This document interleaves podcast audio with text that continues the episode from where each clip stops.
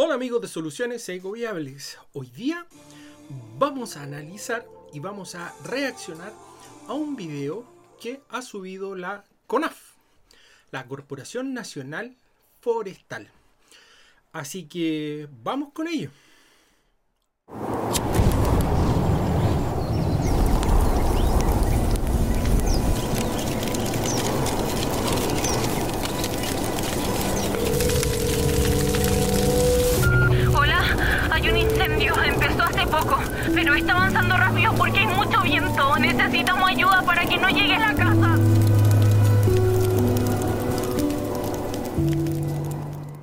Bueno, siempre mm, en esta época del año la región de la Araucanía se llena, se llena de gente acampando.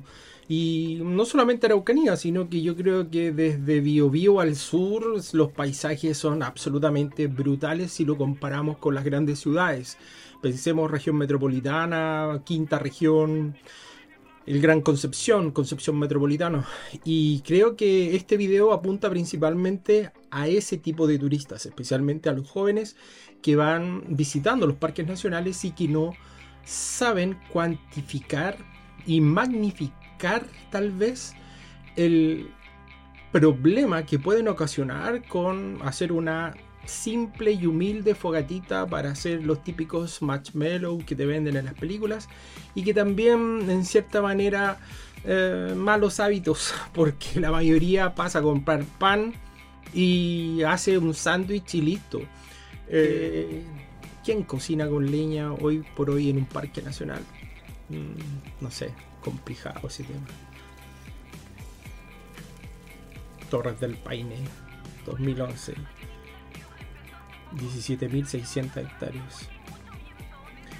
El tema de los incendios forestales es un temazo en Chile y de una u otra manera la gente, por más campañas que se hagan, no respeta mucho. Entonces este video también lleva ese sentido de ayudar a combatir los incendios forestales y de aportar en cierta manera también como un canal asociado a todos los recursos vegetacionales y también como profesional forestal me hago parte y también de la causa de proteger el patrimonio forestal chileno y especialmente del bosque nativo porque no solamente son árboles, se quema aquí todo, se muere la flora y fauna, la macro y la microfauna, la que no alcanzamos a ver, la que va debajo de las raíces, debajo de la tierra, el sustrato.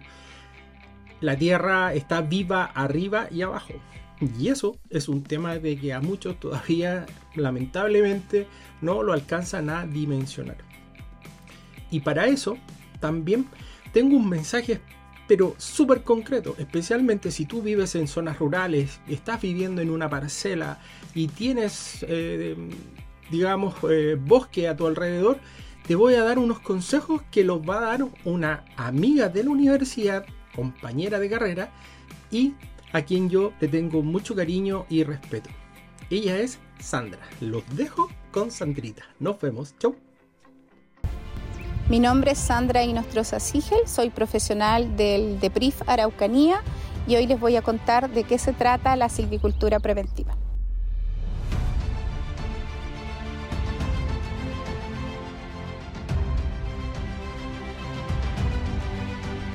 La silvicultura preventiva es un programa que busca cambiar el paisaje eh, mediante la ordenación de la vegetación que nos circunda.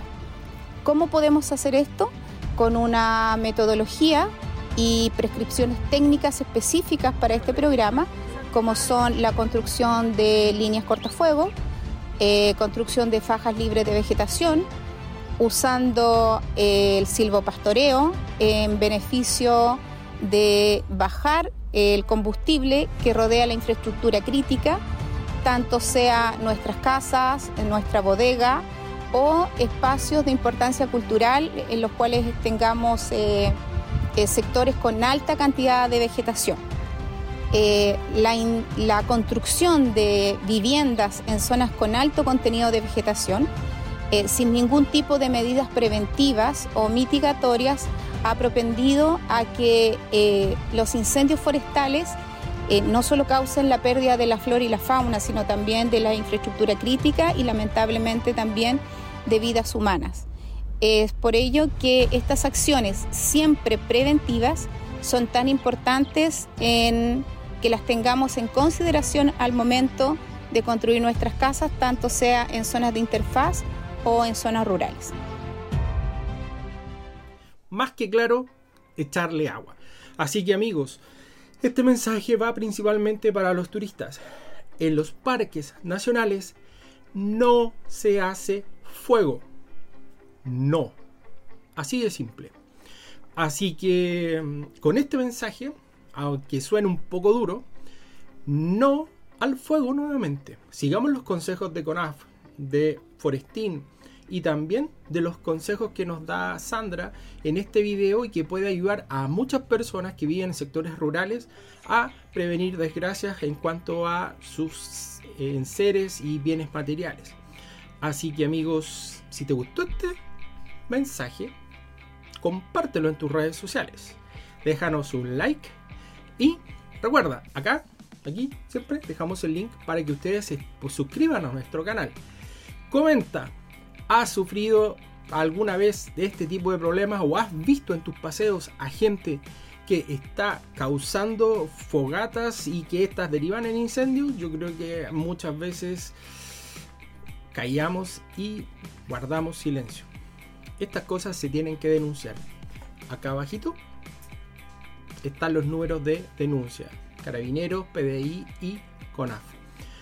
Así que amigos, por tu tiempo, te doy las gracias. Buenos días, buenas tardes y buenas noches. Adiós.